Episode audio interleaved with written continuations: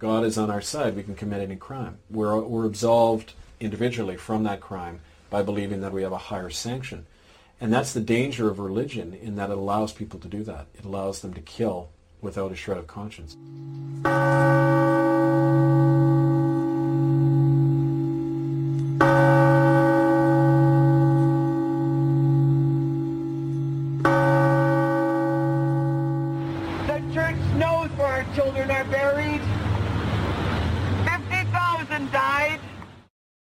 Even in the sunlight, the Alberni Valley was draped in fog that first morning I arrived there in the spring of 1992. Jesus once said that when we welcome the stranger, we're actually welcoming him. But how could I have known that by opening my door to him and to so many others, I would be closing the door to all that I knew? Nothing was clear to me at first. I felt like I was on the brink of something, like standing on a dock, waiting. What was clear was that I was heading for a job interview at St. Andrew's United Church in Port Alberni, on Canada's west coast, where I hoped to become the minister. When I walked through the doors of that church, I knew there was a deeper purpose that had brought me there. And sure enough, I got the job. There were no native people in my church when I got there. You know, there was like 20 people in the pews on a Sunday, and they were all white. They were like retired loggers and millwrights, and, and about a third of the population was native, and there were no Indians in any of the white churches. There were no Indians working in the stores anywhere. You know, it was just a, a totally apartheid, and it still is. It's very much an apartheid kind of community, and that's actually one of the things that got me interested. Just a little anecdote. When I went up at the end of the first service, I went up to the chair of my board and I said, you know, Fred, it's kind of odd there aren't any Indians around. You know, like where are they all? And he got really defensive and he said, well, they keep to themselves, we keep to ourselves, and everybody likes it that way. And so when I went out to the, I got called out to the local uh, Reserve uh, to actually to conduct a, a, wedding a few weeks later. I asked a man uh, who I was marrying, Danny Gus, his name was. He was a retired native fisherman, and he had gone to the Alberni school. And I asked him kind of innocently why there were no native people in church, and he finally said to me, "They killed my best friend in the residential school. He's buried in the hill out back." And the church people all know it. They don't want us in their church. So it's kind of like right away, bang, it was in my face, this reality, these two worlds living side by side, not just native and white, but um, kind of an official world, the official history, and then the unofficial buried history. But Danny Gus wasn't the only Indian who told me of murders in my church's residential school. In my first year as minister at St. Andrews, I spent most of my time just visiting people and getting to know them. That was my job. And my first job was really to open up my church to as many people as possible, including the native population. In doing that, as more and more people came into the church, I gave them a platform. They began to talk about crimes they witnessed in the Alberni Residential School, which was run by the United Church for over 50 years. And they described children being killed. They described uh, pedophile rings where children were being passed around, between the Indian agent and the priest and other people like that. Yeah, I had an open pulpit policy, so after my sermon, people could get up and comment on it or share any of their own thoughts in that. And in the in the native, what did the whites do? Well, the whites would get up. You know, occasionally a logger would get up and defend the logging and, and that kind of thing. And you know, people had the chance to say whatever they wanted. And native people in their tradition, when to, they have like speakers who are officially delegated to talk, and so when, to give an example, there was a man, Alfred Kietla, who got up and, and began praying in his own language in church, which was quite something. It was quite, quite beautiful when he did that.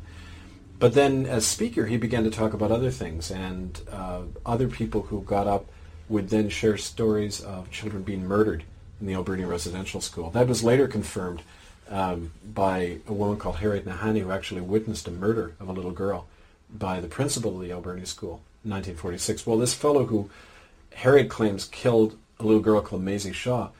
Uh, his name was Alfred Caldwell, and his daughter was right in the congregation. She was part of the old guard of my church. Did you believe it? Well, when people who don't know one another keep telling the same story over and over again, even if you're skeptical, you have to accept the fact that, you know, it's a commonly told story. And when people began to go further and tell me things that I found later being validated in, in documents, then you can't deny it you know, as a minister, you lean, you learn to uh, detect bullshit pretty quickly in people, and you can tell in somebody's eyes when they when they're suffering, and it's incredibly painful for them to tell a story. They're not making this stuff up. And welcome to Here We Stand. This is Kevin Annett, Eagle Strong Voice. This is the voice of the Republic and the Resistance, and it's July 3rd. And that, of course, was the opening sequence from our historic film Unrepentant, released in the spring of 2007. Really was the lever that opened up the whole truth of genocide in Canada 15 years ago now. And what's amazing, and if you want to watch the entire documentary film, since it's been so heavily censored in the years since then because of the whole cover up, I r- really urge you to go to uh, republicofcanada.org and go to the uh, section entitled Important Videos. And it's right on there. You'll see uh, Unrepentant, the documentary. Watch the whole thing, get it out there. That's how we educate. Because if you don't know and the truth and the history of the crime in our midst, it's going to repeat itself that's been proven out and is borne out every day because of the COVID police state. You know, that documentary film, the reason I'm flagging it first today, because our, our theme is entitled Remembering as a Revolutionary Act Essential Knowledge for Our New Republics and the Stop the Pope campaign. And as you know, July 24th, that war criminal, convicted war criminal Jorge Bergoglio, is coming to Edmonton, to Quebec City, and to Nunavut we're going to, in the second part of the show, get into a lot of the details we've learned about what's really going on in that trip and the actions being planned, including something coming out this Tuesday from the International Common Law Court of Justice. Tuesday, July 5th, there's a public notice and, and um, injunction that's been issued by the court against Bergoglio, not only legally barring him from coming into Canada and onto Indian territories, but actually reissuing the arrest warrant and issuing a notice of liability and restraint to all the officers of the Catholic Church, the Canadian government, the Mounties, and all of the different puppet native chiefs that have invited him onto their territories. In other words, if they have anything to do with him and they aid and abet his visit, they're guilty of a crime and they too can face legal consequences. Now, don't forget, this isn't just empty talk. This was the court that forced Pope Benedict out of office and three other cardinals.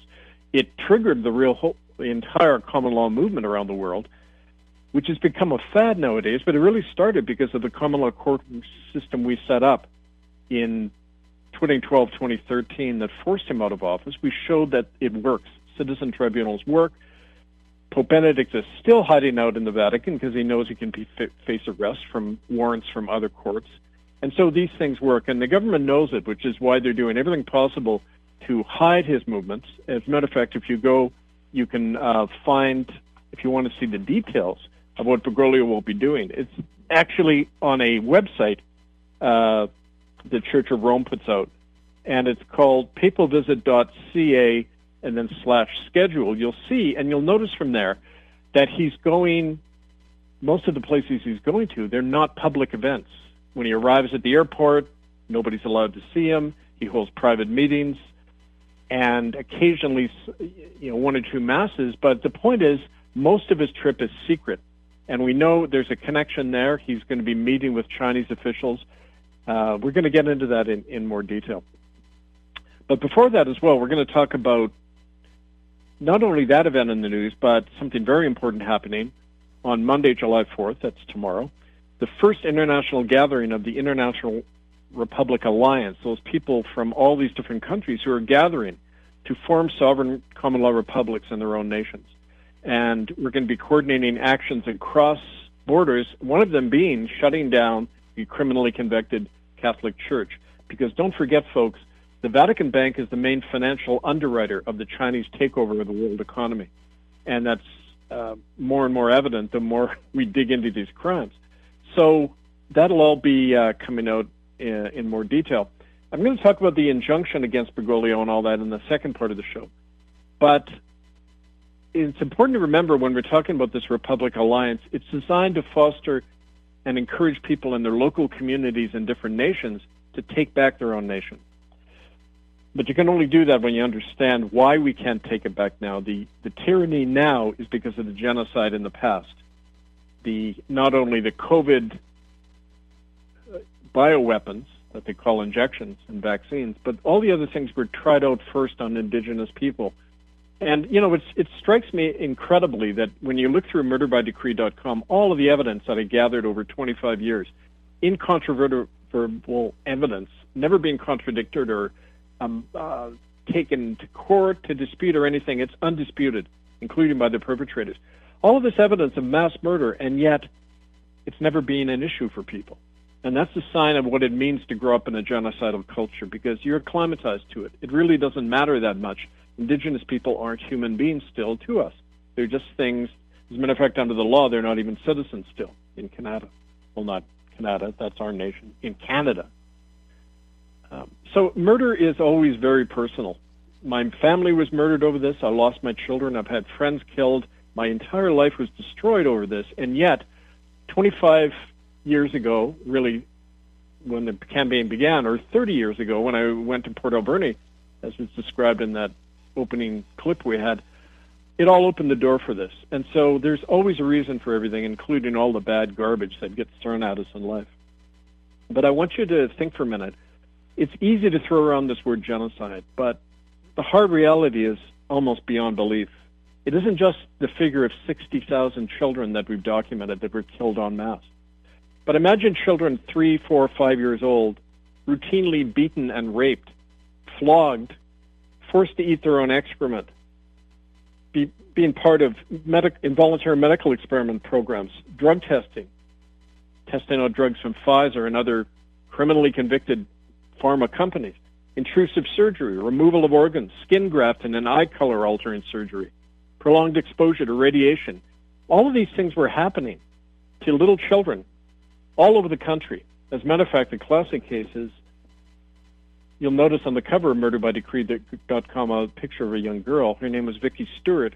She was hit on the head with a two by four because she was coming into class too late by a woman called Ann Kiniski at the Edmonton Residential School run by the United Church.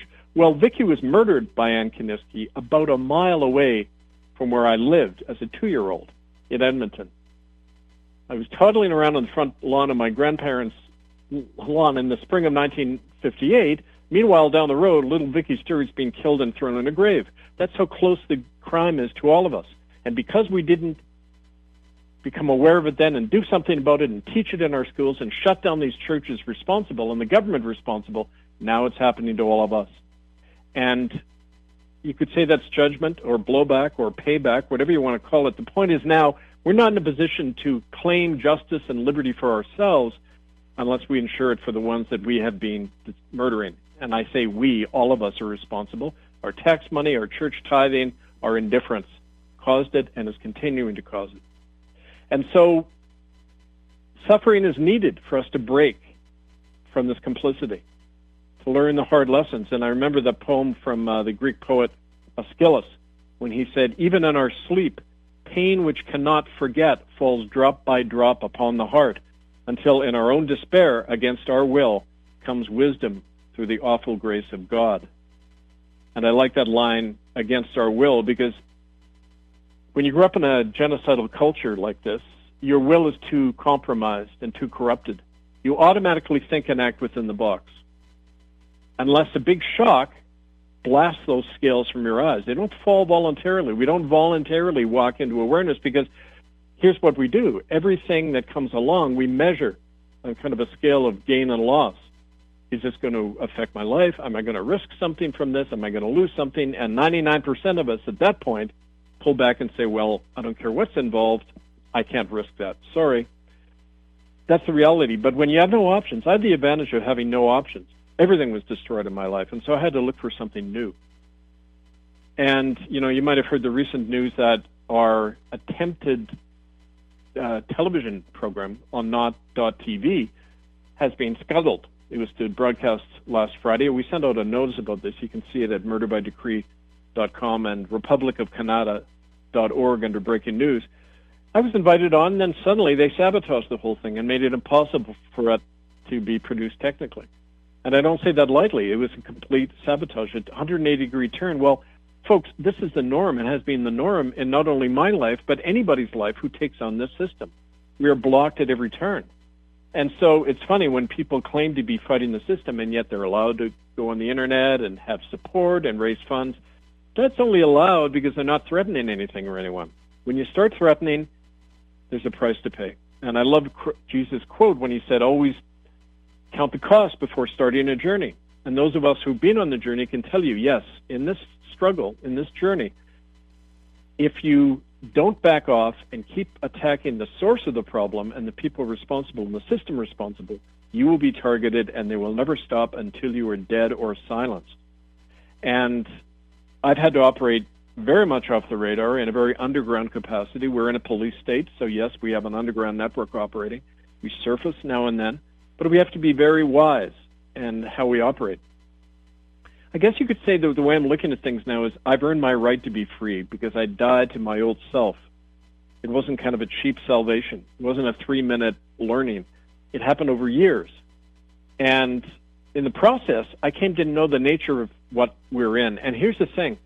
Remember, I guess it was one of those Greeks, Aristotle or somebody said, the first principle is you have to understand the nature of a thing to predict what it's going to do. But you can't understand the nature of something if you're part of it. It's like a goldfish swimming in water. He doesn't see the water. We don't see what we're in. We don't see the little girl a block from where I lived being killed and shoved in the ground. No, we don't see it. Even if we're told about it, we don't see it. We don't want to see it. We come to know the nature of what we're part of by being victimized and targeted by it. It's that simple. And we acquire experience of fighting it there's that old saying, I think it was from that book Shogun. It said, you only come to know somebody by fighting them. When you engage with the system, and this is Sun Tzu's basic principle of war, you have to engage with an enemy to know its nature. You can have all sorts of funny, abstract ideas, especially in the age of the internet. Anybody can put an, an idea and it can be passed off as the truth. Is it tested in practice? Have you really engaged with the system to know what it's part of? Well, our movement has. MurderByDecree.com is the result of not just some guy in a library doing research or on the internet. This is a life and blood movement. People struggled and died to produce that book. These are the eyewitness testimonies and our movement, occupying churches, protesting, holding conferences year after year against the odds, against the tide, finally brought out this truth, then to have it all covered up and concealed again you know, that's the nature of the tide going in and out all the time. But we ex- know the nature of the system now because we fought it. This is not an abstraction, this is a reality. So, in other words, like I said, the scales don't fall easily from our eyes, folks. They have to be blasted away. And yet, here's the thing freedom is not something that you learn uh, you know, these days a lot of people are walking around posing as common law experts, and they've all, you know, they've all got their their own take on it. They're all touching one scale of the dragon, but nobody's looking at the whole nature of that dragon because they're part of it. They can't see something they're part of. And don't forget, all this common law um, kind of fad that started came directly out of and only because of the common law court case we did in Europe in 2011, 2012, 2013. By doing something that created it, we didn't just create it verbally. It came out of the real lived experience that we went through, fighting every day, suffering every day to bring this truth out. It takes years to grow veterans and leaders. This is a long haul fight. You have to educate your children and their children because they're going to be fighting this as well. So, before we get on to Jorge Bergoglio, that criminal, I'm going to talk briefly in response to a few things people have written to me about, saying what is most needed when you join the Republic? The Republic of Canada grew out of this campaign to shut down genocide, and morally and spiritually and politically, we cannot be part of what they call Canada anymore, with the blood of the innocent on its hands and with the blood of our innocents as well, not just Native people. And so this campaign for the Republic of Canada really requires three personal qualities when people take out citizenship. I call them the three C's. You've got to be clear, You've got to be committed and you've got to be constant. Now, clear, that means knowing your own reality, not a particular point of view or program, but your own lived reality. Be clear about that. Be clear of what you're engaged in. You get that from your own experience, not somebody telling you. Secondly, committed. You don't do it now and then. You don't fit it into your old life. You take on a commitment. This is your focus in your life because your back is to the wall and your life depends on it. Thirdly, constant. You're at it every day, and you never give up. And surely my life has shown that if you don't give up, you can move mountains. There was only about two dozen of us who forced out the truth of genocide in Canada. We never gave up. Knowledge is not from facts or a certain technique, like common law experts will say, and I put the word experts in quotes. the common law people will say, okay, just learn this technique, file these papers, use this certain language, and you'll be free of the system, which is a complete lie because you're still in their jurisdiction physically and in every other way. But it's not about learning the technique, it's from that experience. And you can learn what we've learned and, and gleaned from this whole thing in our two websites, republicofcanada.org, murderbydecree.com, and then in seminars that we are posting online, and really three levels of education. There's a public kind of entry level of education that we direct our work towards the general public, teaching them about sovereignty, about the republic, about the genocidal nature of the crown system and its Vatican funder. The second level is citizenship. When you take out a citizenship card, what do you need to know? And thirdly, the level of leadership, being trained as a convener or a sheriff or a national leader of the republic. All of these things are really important, and that's kind of contained within our educational program. Now, um, I wanted to get to the second part of the show, but before that, we're going to listen to voices of the the victims of the Canadian genocide. This republic that we're forming, and we're forming all over the world, really, is a result of a whole kind of geopolitical situation with the rise of China, and we're going to talk about that in the second part of the show. Eh, um, you know, we hear a lot in the news about China and its crafty behind the scenes stoking of the war in the Ukraine to embroil its two chief rivals, America and Russia, in a never ending conflict. They are not stupid. They read this art of war and they know that you do that. You get your two opponents to fight each other. But the bigger fact is that China is midwifing into being a new kind of global dictatorship that we call the corporatocracy. It's the merger of multinational corporations with a global superstate to create an absolute totalitarianism that the world's never seen before. Just look at how all the governments of the world uniformly impose big pharma's COVID tyranny on everyone, how democracy and the rule of law everywhere is abolished. Chinese Mandarin and Confucian thinking doesn't allow any room for common law, for political dissent, or government of, by, and for the people. That's why it's the perfect medium for the birth of the global cor- corporatocracy and its major financial underwriter, the Vatican Bank. But to triumph, China needs Canada's oil, gas, uranium, timber, and water, and its strategic position north of the United States. That's why over the past two decades, Canada has become a, a colony of China in every way. That was even described by Richard Fadden, the former Canadian Security Intelligence Service chief, who said in June 2010, China's taken over the West Coast, including its government. Well, poor Richard was then forced out of his position for saying that. But if you look at the proof on the ground on the West Coast, you'll see that the ports of Prince Rupert and Vancouver are effectively owned by China, from where they're shipping out billions of dollars of oil and liquid natural gas and shipping in lots of illegal immigrants. Chinese investment, get this, Chinese investment in BC has increased 25 times in less than two decades. And soon China is going to surpass America Canada's biggest trading partner. Well, thanks to the Harper Trudeau Foreign Investment Protection Act, the Chinese can even now station their military on Canadian soil. And it's the RCMP and the Chinese troops that are terrorizing indigenous people off their land, especially along that highway of tears where all the lucrative, lucrative liquid natural gas sites are located. And that, in fact, our intelligence tells us that Jorge Bergoglio, so-called Pope Francis, is arriving a day early on July 23rd to meet his Chinese counterparts and others to sign deals which will allow the financial underwriting of the next 10-year plan China has to effectively take over the entire North American economy. That's part of what's behind the, the smokescreen and cover of Bergoglio coming to Canada to, quote, apologize for his church's mass murder of countless Native children. In fact, he's going to be meeting the Chinese along with his Secretary of State, Pietro Parolin. And so, you know, it's all playing itself out, folks, and that's why what happened in the past with the genocide, its ongoing nature, is totally related to the COVID corporate dictatorship now and how we are creating the alternative and the fight back in the form of the Republic of Canada. Now, to put a human face on all this, we're going to listen now to Voices of the Canadian Genocide.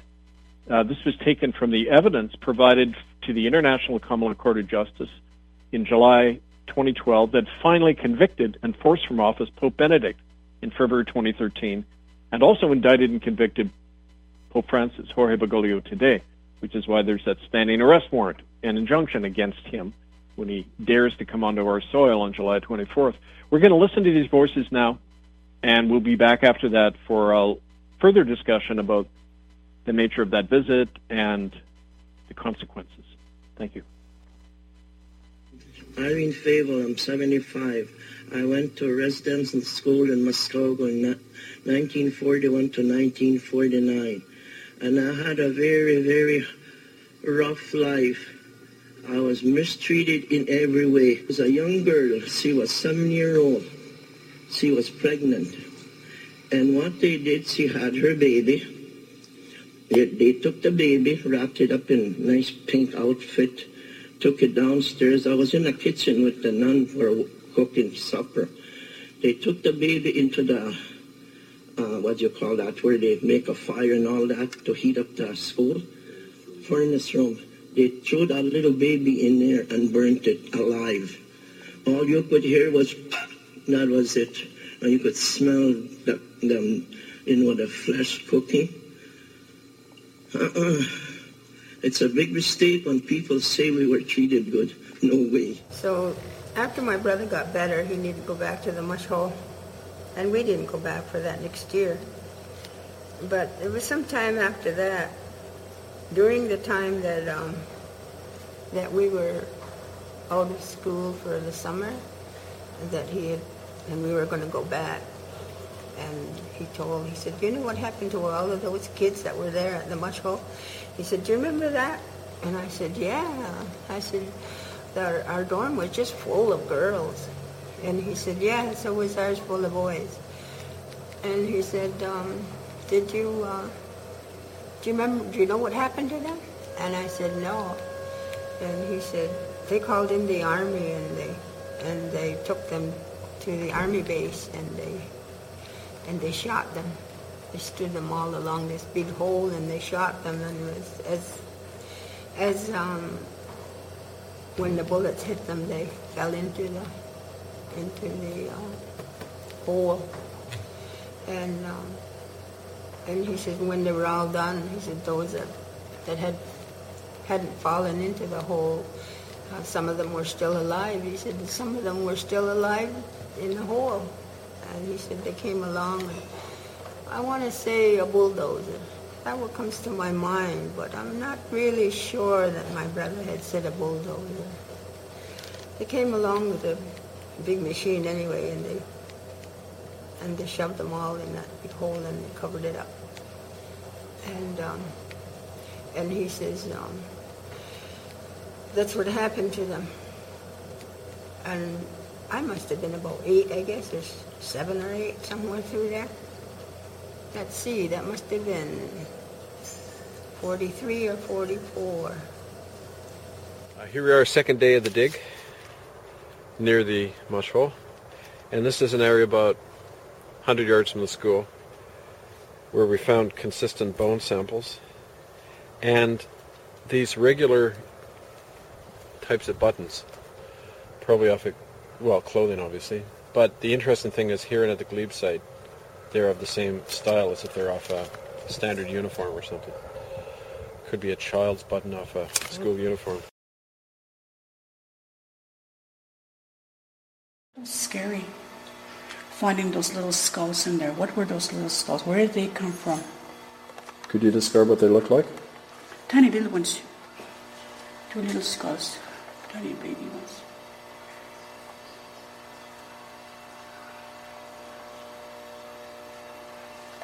And they were in here. I feel that fear we had running upstairs to that door. And uh, I spent five years in the, uh, well, uh, the Canadian government calls it residential schools, but really these were prisoner of war camps. I was one in the one called the Mohawk uh, Institute. Starved us, beat us, froze us, and uh, it, it was horrific. There was no controls in the place. Kids were always getting beat up or being put through various torture uh, uh, rituals. a lot of the kids were tortured in there. They were made to hang off uh, hot pipes until uh, they couldn't hold on anymore and they just fell to the floor from the roof. And uh,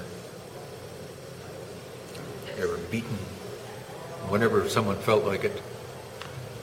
Uh, made to hold on to electric fences. Were...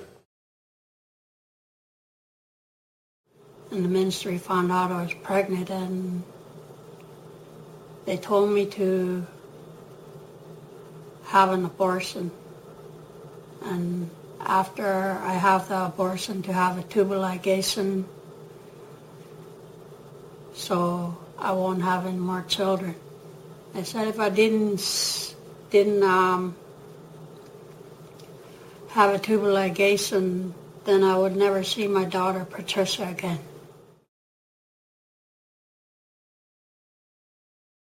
furnace going burning 24/7, which was totally out of bounds, and uh, uh, me and a friend uh, witnessed uh, two of them, the uh, sisters or brothers uh, taking little, uh, look like little bodies under uh, white uh, wrappings or white cloth and putting into the putting into the furnace. And the Queen came and visited visit for about three days, uh, two, three days. I don't know how long it was. I think it was about three days actually, and a lot of children went missing there. Many children uh, that that weren't cooperative, um, like myself, uh, wasn't cooperative, and they were put into uh, the with the children who were sick with was at the end of the dormitory. They kept the sickies there, the ones who were sick with tuberculosis, and um, they they put me and my brother Ernie in with with the ones who were sick because uh, because we wouldn't comply. In the same room with people who had TB, um, they didn't separate us. Then we were forced to play with them. Their nuns made us play with those kids. We didn't want to get sick either, but they they were forcing us to play with those kids. And also, they made some of them sleep with the other kids. I would have loved to have seen the, the perpetrators uh, severely punished for all of this. And I would, the, the greatest thing I, I would want to see is the Church of England uh, get barred from practicing in Canada it's just insane. Like you don't murder children and get away with it. And I work every day to protect children, and it just really bothers me that, that so many of our children have been killed. And, and nothing's ever been done about it. Like, you read about it, and, and there's information on it all over the place, but n- nothing's ever been done about it. So why should these people, the churches and the government and Indian Affairs, were all in on this as well, why should they get away with killing our children? It's just not right and something needs to be done about it. That's right. Something needs to be done about it. But it's not going to happen within the present framework of Canada or the world system because the killers are still in charge. So they're going to issue apologies. They're going to issue, throw some money at the victims. Hey, well, here's an example. Imagine this.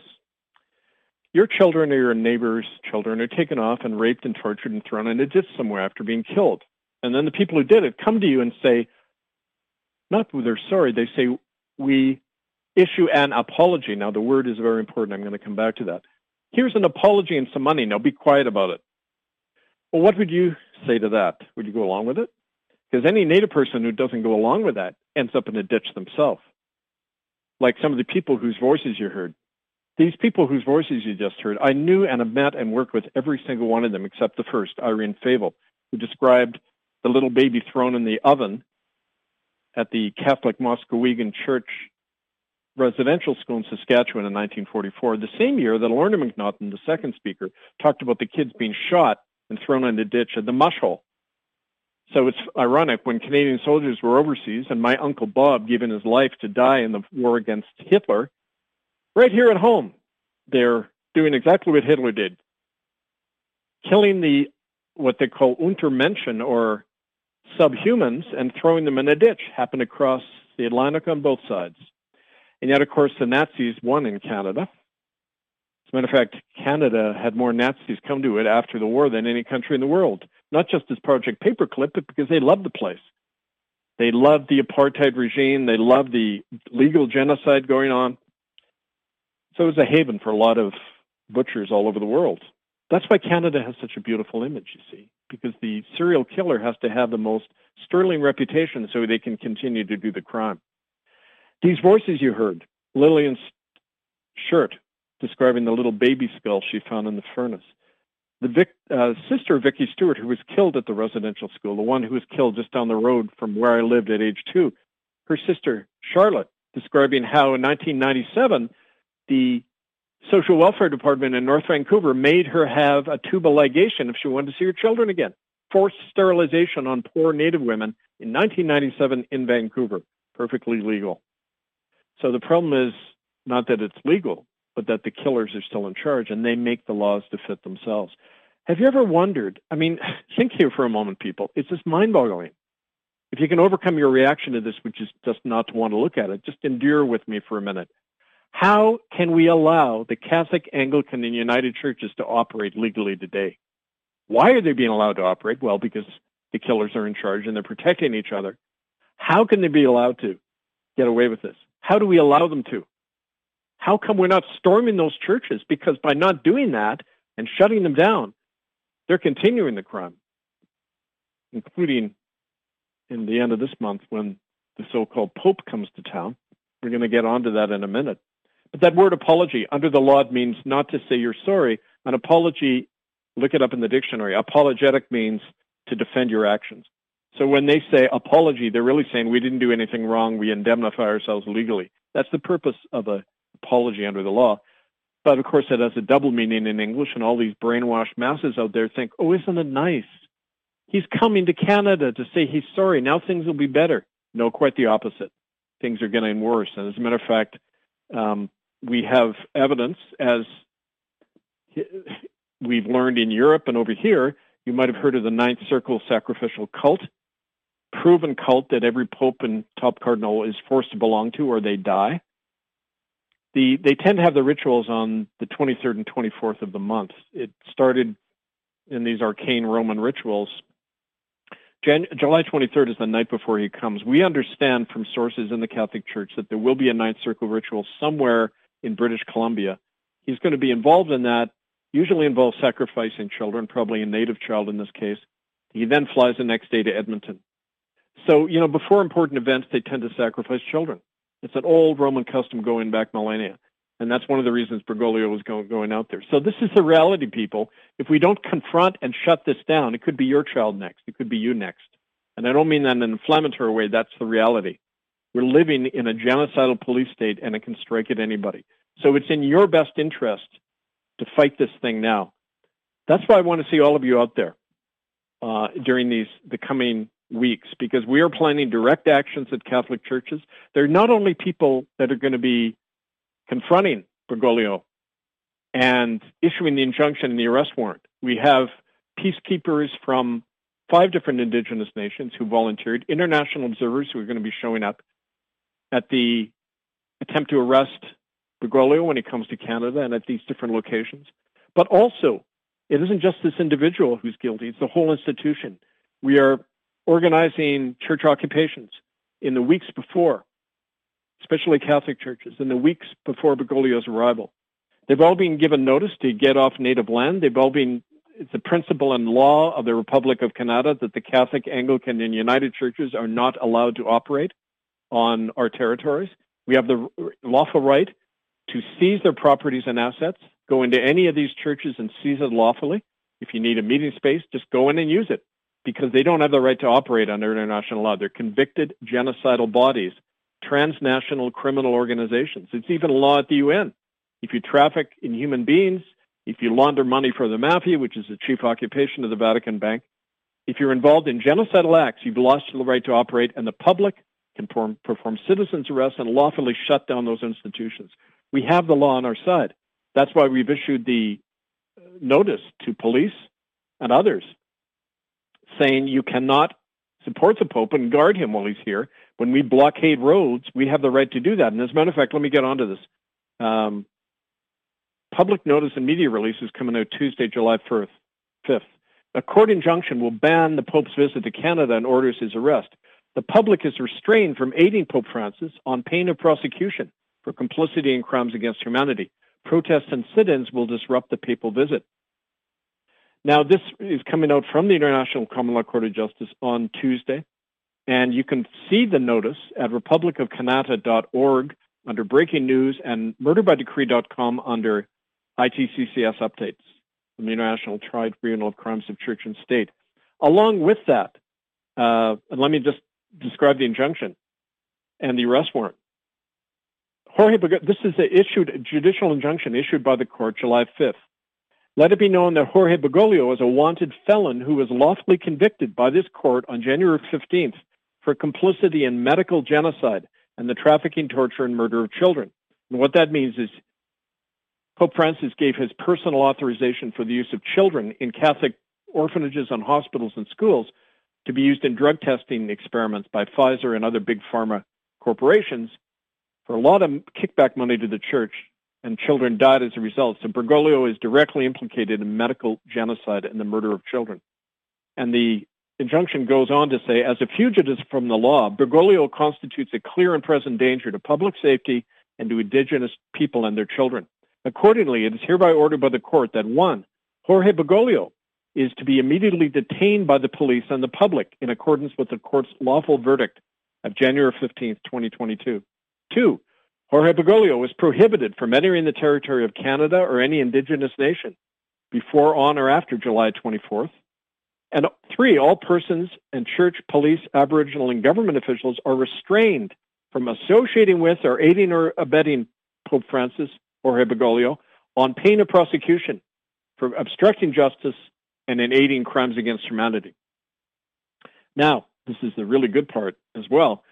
It is also ordered by the court that the police and the public are empowered by this injunction and warrant to detain Jorge Bergoglio using any reasonable force and means and to disrupt, delay, and frustrate his movements as a convicted fugitive from the law, including by occupying and seizing public and private roads and properties. This has the full force and effect of the law. It's a punishable offense to interfere with this enforcement. Now, what that means is we have the lawful right now to civil disobedience, to occupy churches, to blockade roads, to seize the guy and any of his Confederates who are working with him. That's all lawful under international law. Like I say, you can get copies of this warrant. republicofcanada.org under breaking news as of this Tuesday morning, July 5th. Finally, the, the other part you can get is a public notice of liability and restraint. And this is aimed at his supporters, anyone in the Catholic Church, the government of Canada, like Justin, who's also a convicted war criminal facing arrest, the RCMP and other police agencies, and the leadership of the Ermineskin and Samson Cree, Louis Bull, Montana, and Alexis First Nations, the Mohawk Six Nations, and the Innu and Nunavut First Nations. All of those government-run tribes have invited Bergoglio onto their territories, they can now themselves face legal sanction and prosecution for having done that. And if they ignore this notice and of liability, they can face the same legal consequence that Bergoglio is facing. So to use that, you are empowered to do that. Now it's really the ball is in your court. What are you going to do? And don't think that you don't have the strength and power to do it because we did it over many years. I did it in a position where I had lost my children, had no support, was blacklisted, living out of my car, had no money, and yet the power on our side, the power of truth, and the spirit of those children not only forced that victory in the hands of those of us who didn't have any worldly means at all. We forced that victory because of that higher power behind us. It also forced that the resignation of Pope Benedict in February 2013. And by the way, I, you may or may not know this. In October 2009, I did an exorcism right outside the Vatican, and the next day a tornado hit the city of Rome. And that week, for the first time, as happens in the first stage of an exorcism, the thing exposed itself. For the first time in the European media that same week, the first reports came of Pope Benedict covering up the murder of children in residential schools and Catholic churches all over the world. So it shows you the power behind us. You cannot use as an excuse, I'm only one person. We have infinite power and we stand on the truth and in the tradition of this movement in defense of all of these children who have died and who will die if we don't take action. So write to us, Republic National Council at protonmail.com. I expect you to take this, the material and act on it. Go to your local Catholic church and occupy it. This has happened all over the world. I just got a report from our sister republic in Australia. They've done that. They've taken over Catholic churches and evicted the priest. You're a criminal body. You don't have the right to operate. We've got flyers to hand out, educate people, tell Catholics they're committing a crime when they put money in the collection plate. They're part of an organized criminal body called the Vatican, and their chief executive officer is coming. A man who not only has the blood of children recently on his hands in his medical genocide charge, but for many years he was the advisor to the military junta in Argentina that was killing off thousands of Argentinians. He's doing what he did now he did then what he's doing now, which is act as a frontman for murderous governments and corporations. And he's involved in the Ninth Circle Network. Like I said, likely the 80% probability is that the night of Saturday, July 23rd, there will be a Ninth Circle ritual killing somewhere in British Columbia. We believe it'll be along the Highway of Tears, which is east of Prince Rupert. As a matter of fact, when you draw a line west from Edmonton, where Jorge Bergoglio is going to be appearing. It goes that west highway, it's Highway 16. It goes right through the natural gas sidelines where all the native families are being wiped out, forced into disappearance or killed by the Chinese and the RCMP. And that highway ends in Prince Rupert, the Chinese owned superport, where we believe this meeting between Bergoglio and the Chinese will go on to arrange Vatican financing. He and Secretary of State Pietro Parolin are scheduled to be there. This is from sources inside the Catholic Church we've cultivated over the years. They came to us, especially after Benedict was forced out of office, because don't forget, there's factions in the Catholic Church, like any corporation, that we play off against each other. The way they try to divide and conquer us, we do the same to them. And the Ratzinger faction has been more than helpful with some people who are connected to our movement in giving us this information because they want to see Bergoglio out of office. So, you know, the old saying, the enemy of my enemy is my friend, we're getting a lot of good, valuable info, and that's directing our actions. Don't forget, Bergoglio was going to come to Canada once before, and we stopped that. We wrote to the Canadian Conference of Catholic Bishops and said, as we've reiterated, you guys are all going to face arrest if he comes here. It's just a matter of acting on it. And they knew that. That's why they asked him not to come. That's why I think that even if he does come, most of the public events will be canceled. He'll just be meeting behind closed doors, behind the protection of all his goons, white and native, in order to meet up with the Chinese. Because don't forget, geopolitically, that's what's going on. That's the real issue here the money and the financing for the Chinese takeover. The Vatican Bank, the Crown of England, they're all directly involved, switching into the Chinese camp. Because it's like George Orwell predicted three power blocks in the world and Russia and America or Eurasia and Oceania are fighting each other to the death, while East Asia or China picks up the pieces. They're the rising power. China has jumped ship. That's why Joe Biden went to Rome and fawned over the Pope to try to keep him in the Western camp. The Vatican money is all heading east, just like a lot of the money is. And the rise of the corporatocracy, the single omni corporation that's going to run the planet and keep all of us in the slave status, that's the reality behind the smokescreen of apologies and all of this pretense that he's going to be displaying between July 24th and July 29th in Canada. It's all a smokescreen and a cover for that corporate global takeover led by the Chinese and the Vatican Bank money. So that is our main message for today. And I very much need all of you to act on that. And before I leave, again, I want to remind you, republicofcanada.org, under breaking news, Tuesday, July 5th. Look it up, share that material. They'll be posted as PDFs.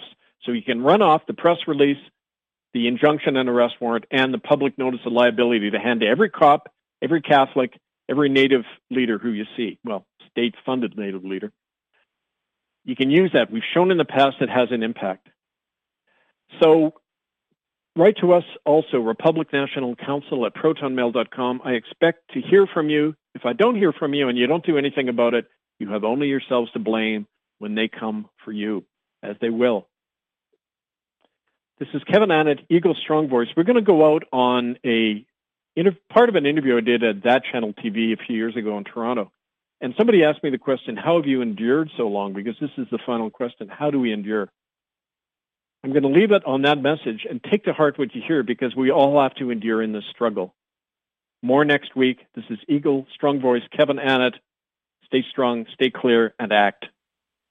I admire your extraordinary bravery to say, because you could be pretty easily snuffed out, and not a lot of people would be inquiring about it, right?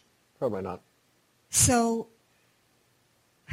um, well, you sort of just answered the question in that you said if you're if you're if you're uh, if you have a firm conviction about something and it's the truth, it kind of what keeps you going. But really, like what keeps you, what keeps you going?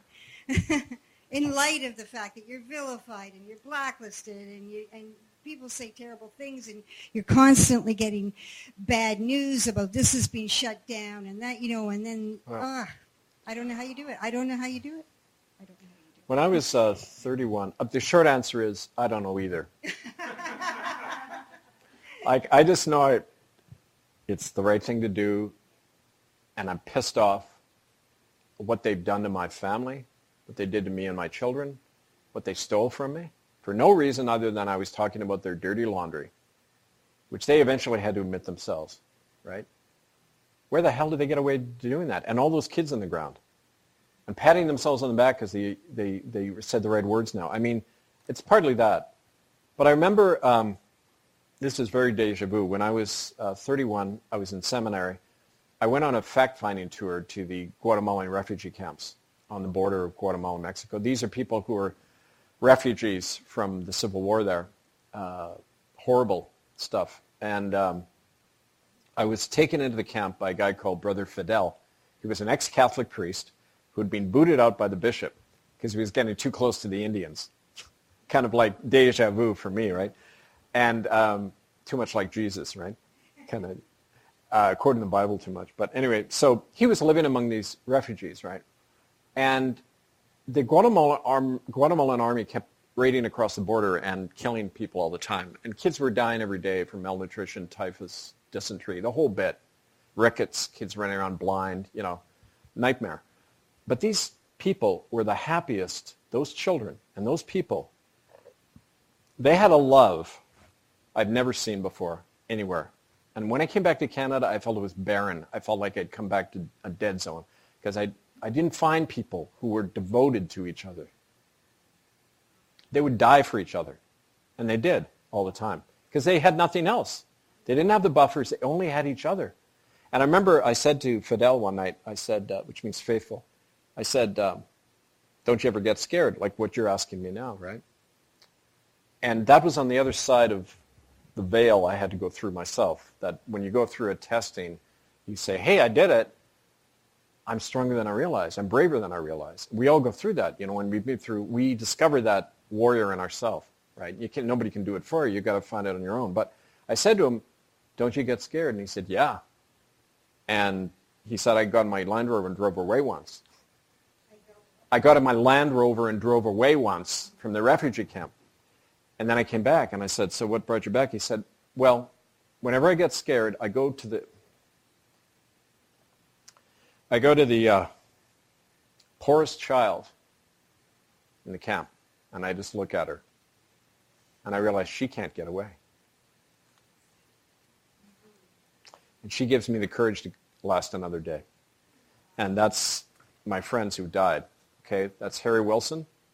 These people were all killed by, he was killed by the Vancouver police, beaten. Bingo Dawson. Uh, he, these people are all part of our movement in Vancouver. They're all targeted after we started occupying churches. They're all just killed. Ricky saw that. He ended up dead. William Combes, you know this one. William was the one who saw Queen Elizabeth take those kids. Erica Kelly, the nurse who treated him, said it was arsenic poisoning. We've got that testimony from her. She's going to testify at the tribunal as well in September. All the classic symptoms of arsenic poisoning. He dies suddenly. He's about to come to London to give testimony. He's called in the Mounties, bring him to St. Paul's Hospital, Catholic hospital, and he's dead in 48 hours. So these, these are my brothers, sisters, right? They keep me going every day. So does Maisie, right? Because you find out you're, you're bigger than yourself, right? I mean, exactly. It's for all of them, for all of us. And we, we find that among ourselves. And I just want to, before I get to you, uh, another beautiful story about William.